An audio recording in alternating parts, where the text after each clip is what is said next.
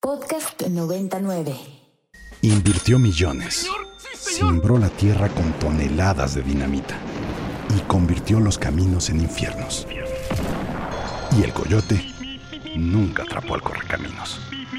Ni plata ni plomo, una ruta para construir salidas. Con Marisol Ochoa y Ernesto López Portillo.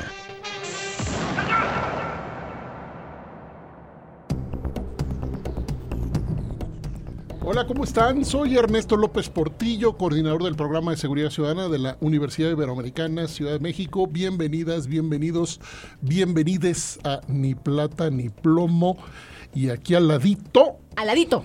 Marisol Ochoa, bienvenidos. Ya es martes 6 de febrero, se me fue volando el mes. No, bueno. Ya vamos corriendo en el año. A todos los que nos escuchan, lo mejor de lo mejor esta tarde, Ernesto. vamos tomando vuelo. Ni Con- Plata ni Plomo está en plataforma acercándose a despegue. Por favor, antes que nos digan redes sociales, platiquen con nosotros, arroba ibero 99 FM. Por favor, llámenos 55 529 2599. Estamos al aire. Se me hace que vamos a terminar despegando en un aeropuerto del ejército. Posiblemente dentro de los 19 que se han prometido en este, en este proyecto. Ahorita nos presidente. cuentas. Sí, claro. A ver, ahí pasaron dos cosas en los últimos días que nos interesan mucho hoy. Eh, se publicó el número de 15 aniversario de la revista Ibero, hablando más de 15 ensayos, hablando de la militarización del país y el riesgo para los derechos humanos, por un lado. Y por otro lado, pues lo que seguramente todas las personas que nos oyen lo, lo saben, el presidente López Obrador no se va a ir sin lograr, o eso quiere, lograr que la Guardia Nacional pertenezca a la Secretaría de la Defensa Nacional. Exacto. Hay muchísimo que decir. ¿Por dónde empezamos, Marisol? Por donde quieras, vamos ahora sí lanzando el punto, pero qué difícil estuvo, ¿eh? Ayer que estábamos revisando estas reformas en el paquete y pues por supuesto hoy en la mañana, ¿no? E- Estos, estos argumentos donde si no es militarización, si es, si no es. A ver, Ernesto, hablemos claro. Sí. Vamos a lo básico, Por si favor, te parece. empecemos. Porque nos dicen, nos preguntan mucho y con toda razón, ¿por qué los militares sí o por qué los militares no? Entonces, primero, quien diga sí a la militarización de la seguridad pública, que diga por qué. Quien diga no, que diga por qué. Exacto. Yo voy a decir por qué no. La función policial tiene características particulares y en específico la mejor función policial tiene características que no corresponden al perfil militar. Así partimos. Para empezar por ahí. Punto. Los políticos, las mujeres y los hombres en la política en México quieren construir un, un discurso, más bien están construyendo un discurso que no está en la teoría, no está en la experiencia internacional, no está en las recomendaciones eh, de la ONU, de los sistemas interamericano y universal de derechos humanos, pero voy a la teoría. Eh, les voy a recomendar a un extraordinario autor que nos ha ayudado mucho en el programa de seguridad ciudadana, que es eh, el señor Kraska, de apellido Kraska, quien tiene enorme cantidad de textos publicando sobre esto, y entonces nos preguntamos por qué no se utilizan referencias conocidas, de conocimiento aceptado, porque el gobierno federal nunca ha citado, nunca, No. subrayo, No. este y tampoco los anteriores han citado el conocimiento generalmente aceptado de qué es militarización y qué no es. Doctrina, formas de despliegue, equipamiento, tecnología, Uso de uniforme, fuerzas, uso de fuerza, claro. cultura. Hay una serie de indicadores que nos dicen si una institución es o no militar. La Guardia Nacional es una institución militar de pe a pa. Quien diga que no, que nos presente de dónde lo saca, más allá de, de- de, digamos, la, un discurso político vacío que trata de debatir esto no en función de la evidencia, sino en función de eh, las fibras emotivas de las que ahorita hablamos más adelante. Por supuesto. De- ¿Desde dónde lo ves, Marisol? Yo voy contigo, ¿no? Esta discusión que hemos tenido, y, y déjame recorrer el tiempo, 2006, vamos pensando en estos discursos donde inevitablemente la política se ha enfocado todo el tiempo en voy a hacer, hacer muy clara con esto, en cómo manejar un discurso sobre la seguridad y la violencia. Y el recurso más, voy a decir, fácil, menos complicado, pero con grandes estragos y consecuencias, es saber, voy a decirlo así, distorsionado cómo se tiene que tratar un problema de violencia, escaladas de violencia y qué tipo de estrategias, y no solo, instituciones son las encargadas de esto. Tratar de negar lo que acabas de decir, la Guardia Nacional podrá tener el espíritu que tenga que ver.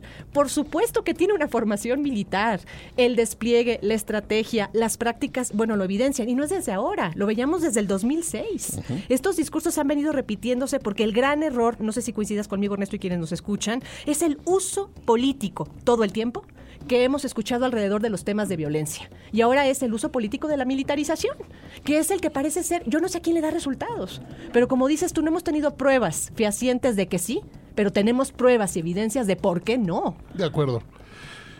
¿Quién está negociando qué para que los militares estén hoy fallando de esta manera haciéndole daño a las instituciones militares este desgaste, además de haciéndole daño al país este vacío que se ha creado, por ejemplo, en carreteras y en zonas del país en donde nos preguntamos dónde está la Guardia Nacional y en particular qué estrategias tiene la Guardia Nacional.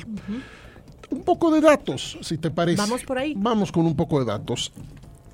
El programa de seguridad ciudadana ha publicado dos veces, Marisol, dos veces unas tarjetas de análisis que se llaman, es una serie que se llama Descifrando la conferencia de prensa presidencial y el 25 de agosto de 2021 publicamos ¿Qué es la Guardia Nacional?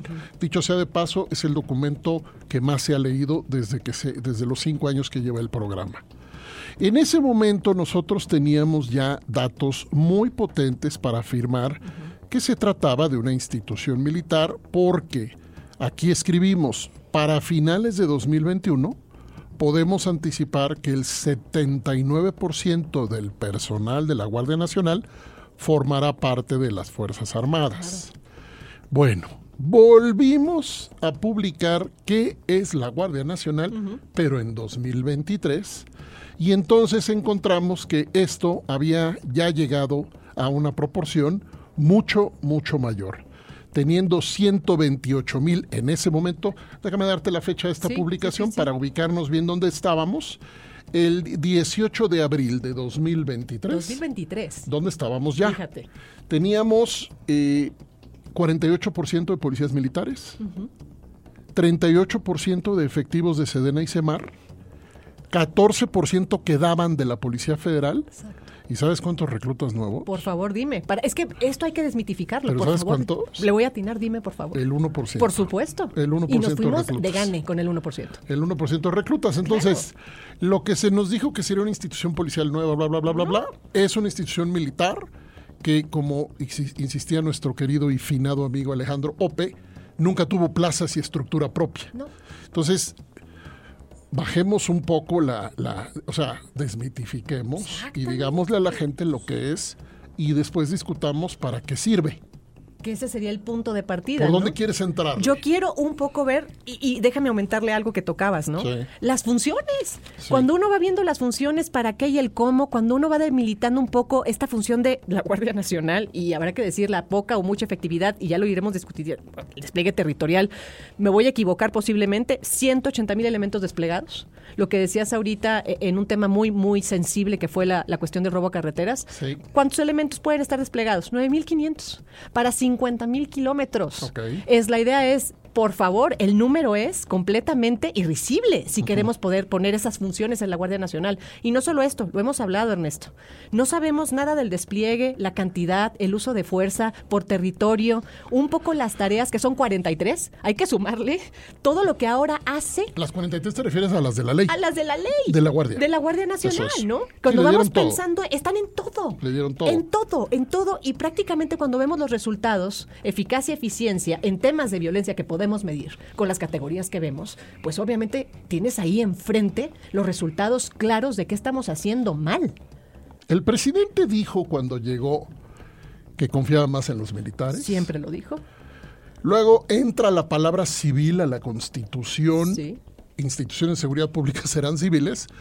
Y se avientan una maroma del tamaño del universo para decirnos que, la, bueno, se la siguen aventando, que la Guardia Nacional no es militar, siguen diciendo hoy.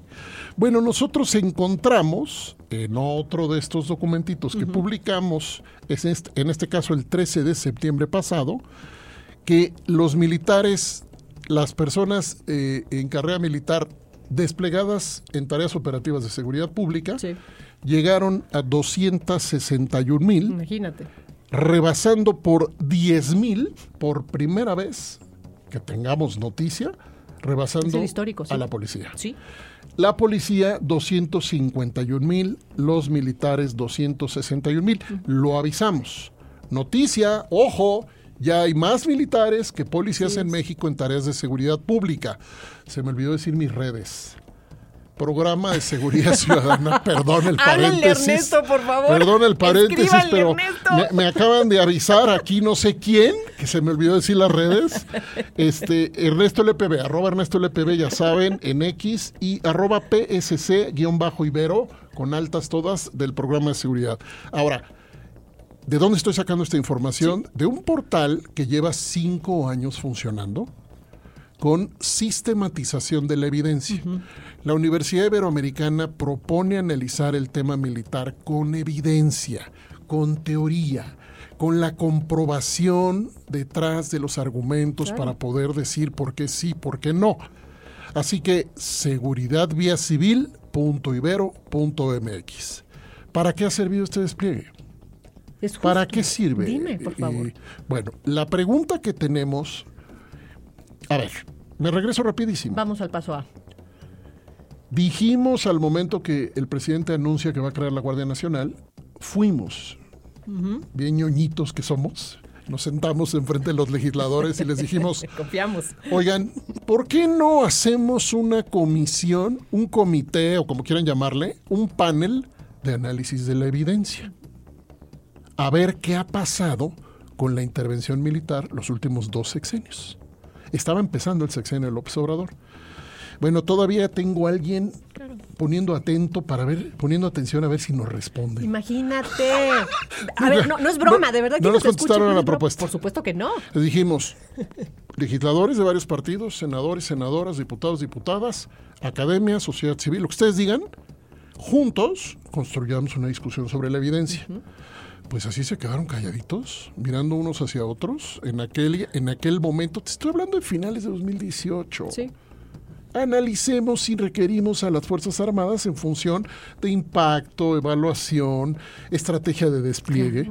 Bueno, hoy, desde aquí de la Ibero y desde muchos otros lugares, la pregunta sigue siendo, ¿qué están haciendo? ¿Con qué estrategia de despliegue?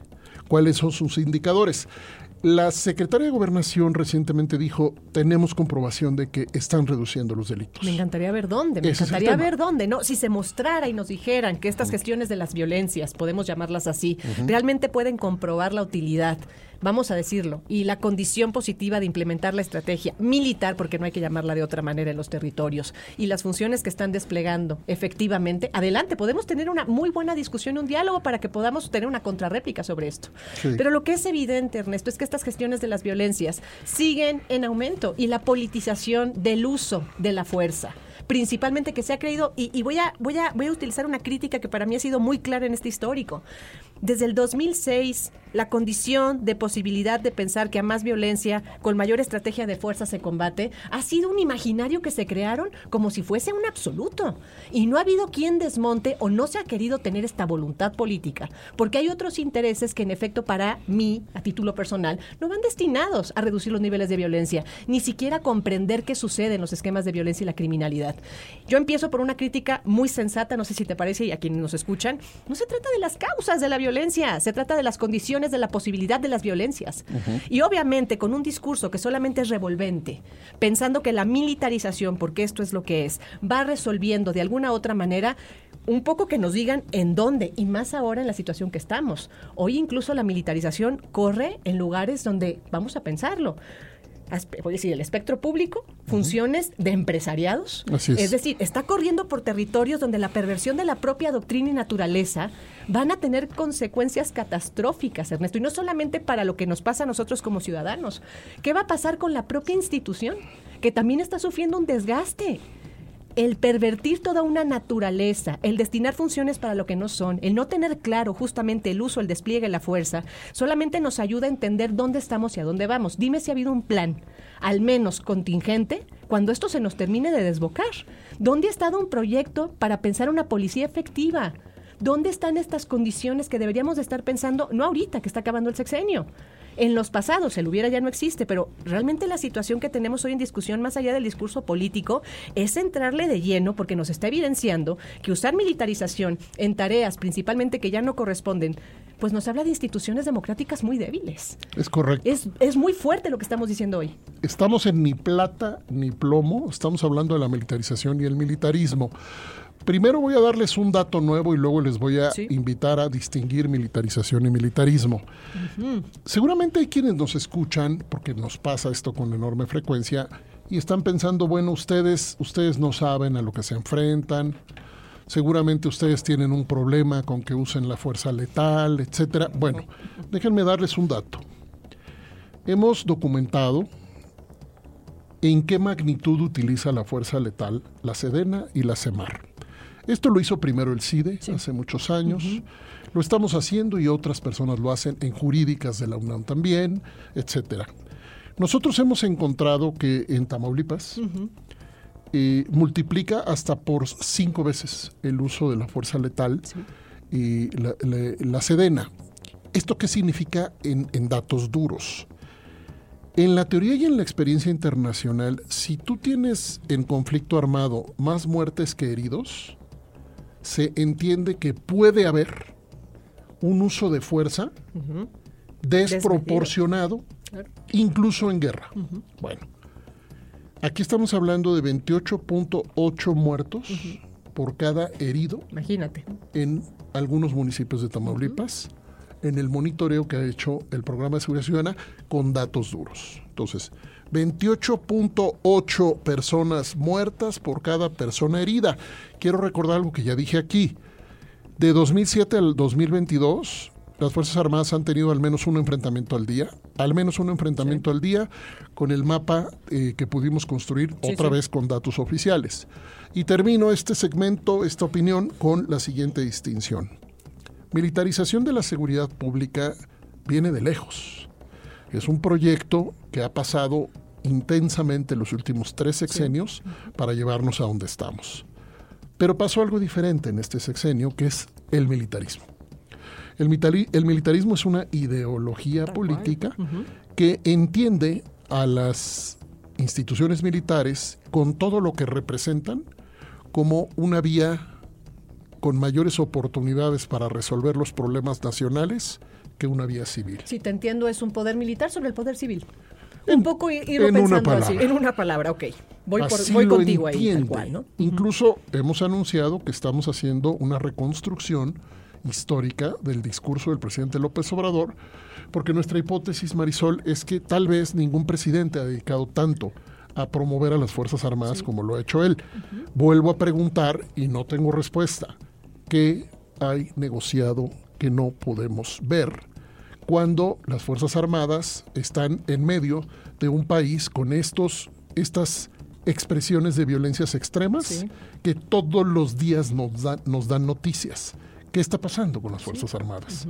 ¿Y a dónde vamos? Y déjame agregar un pequeño factor, ahorita que decías el militarismo, ¿no? Todas estas tareas que se han ido agregando, que no comprenden a las fuerzas federales. La cuestión, por ejemplo, ¿no? Obra pública. Súmale todavía la cuestión ahora que regulan las aduanas y los puertos. La cuestión, súmale la de la seguridad. Ahora aerolíneas, lo platicábamos hace un momento, cómo desvirtuar todas estas tareas del poder militar sobre el poder civil. Y todas, voy a decir así, las consecuencias que también van en detrimento de la propia institución militar. Lo decíamos no por pérdidas de vidas, pero también hay que poner esto sobre, sobre el punto, ¿no? Platicando con un colega militar y, la cuestión tan compleja que también se habita en los territorios, me lo comentaba, me decía, a ver, yo estoy en tareas de campo, por ejemplo en Tamaulipas, en ciertas zonas de riesgo como Reynosa, y nuestro entrenamiento es tiro letal. El entrenamiento definitivamente de la Fuerza Armada no es el de la Policía Civil, que es de aproximación. Hay ciertas formas de aproximación que evitan ciertos conatos de violencia que están justo para distensar las situaciones de riesgo. ¿Qué sucede? Que muchas veces estas tareas también los ponen a ellos en situaciones donde no puede haber elección.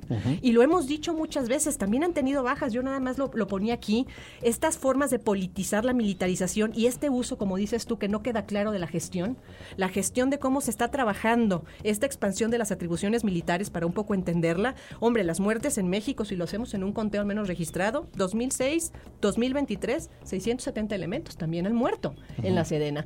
Hablemos ahora del reclutamiento. ¿Ha habido mano de obra nueva? ¿Qué está pasando con estas pérdidas humanas? Porque hablamos de las nuestras también. Es que no nos dejan ver. No nos dejan ver y no son ellos, son nosotros. El dilema creo que a todos nos compete porque la militarización está afectando a ambos lados. Haciendo tareas, estamos padeciendo violencias que no nos están, voy a decirlo así, dando la dimensión del problema tan complejo que está en juego, Ernesto. Yo tengo la gran pregunta, entre otras varias, de que sigue, porque hay una cosa que habría que recordarle a la, pues, a la gente para y que se va, se queda para la historia. La decisión del presidente no fue votada. No. Y eso es muy claro, tal cual, reconocerlo, ¿eh? Lo que pasa es que, bueno, a esta altura, siendo que es una nueva hegemonía política la que, la que está gobernando, eh, pues no, no, no necesariamente hay apertura para reconocer que el jefe de Estado tomó decisiones que no fueron deliberadas, no fueron ofrecidas y no fueron votadas. Hoy, que sigue en las elecciones que tenemos encima? Bueno, desafortunadamente, si seguimos los más recientes análisis de este tema, se está remilitarizando América Latina Sí. y otras regiones, pero hablemos de América Latina. ¿Es acaso esto irreversible? Tal vez. La reforma que propone el presidente ayer Sí. sobre este tema es un salto en, vía de- en vías de entregar la seguridad pública también a los militares a nivel estatal y municipal. Esa hipótesis ya es plausible. Totalmente, y hay que hablarla. Hay que hablarla. ¿Y qué va a pasar con los estados al tomar este tipo de decisiones y tener esas presencias frente y cómo se van a gestionar o administrar? Es correcto. Ahora, para que no nos, digamos, para tratar de ir más allá de la polarización, dijimos hace varios años que los colores políticos han intercambiado la postura respecto a este tema. No ha habido consistencia, ni a favor ni, en contra de sacar a los militares a estas tareas. Dicen no cuando son oposición. Claro. Dicen sí cuando gobiernan y luego son otra vez oposición y no. dice no. Y otra vez gobierna y dice sí. Y así, así. Bueno, recordemos al presidente, ¿no? Antes de entrar, no era la crítica fehaciente contra los militares y luego nada más se toma el mando y ahora todo ¿qué es a favor. digo, y bueno, Marisol? a mí a me ver, dejó de hablar gente con la que yo trabajaba ¿no? antes de empezar este sexenio, gente que se puso la camiseta del colectivo, este, ¿cómo se llama? El colectivo del, de, Seguridad Sin Guerra, perdón. Se pusieron la camiseta, eran senadores. ¿Qué tal? se pusieron la camiseta y nos pedían consultas para darles información. En el momento en el que crea, llega el nuevo régimen y dicen, no, fíjense que siempre sí. Entonces, no es un problema de un presidente o de un partido. Es un problema sistémico, estructural, transeccional, que tiene un gran agujero en el proyecto civil de seguridad que se está llenando con los militares. Total. Entonces hay un autor, Gravendorf, que habla de sequía de instituciones civiles. ¿Qué decimos de las instituciones civiles frente a lo que estamos diciendo de los militares? Porque a los militares les han llamado también. Claro que sí. Hay una combinación. Sí, sí, sí. Quiero ir, pues tal vez, pero me están llamando. Y me están llamando porque hay un vacío civil en la respuesta a la seguridad, a la justicia y a la construcción de paz. Y ese llamado es crítico, Ernesto, ¿eh? ¿Dónde están las instituciones civiles? ¿Dónde estamos estas voces también que construimos en conjunto? Ese vacío no ha crecido solo. También lo hemos llamándole a los militares. ¿Dónde Pues, están las instituciones sí, civiles? y- Llamándole a los militares. Vayan ustedes y resuelvan. Incluso estas complejidades del municipio y el Estado. Un poco para que nos vayan entendiendo es, es que no nos compete. Siempre compete a la federación. pues, por ende le compete a la Guardia Nacional, a las fuerzas federales.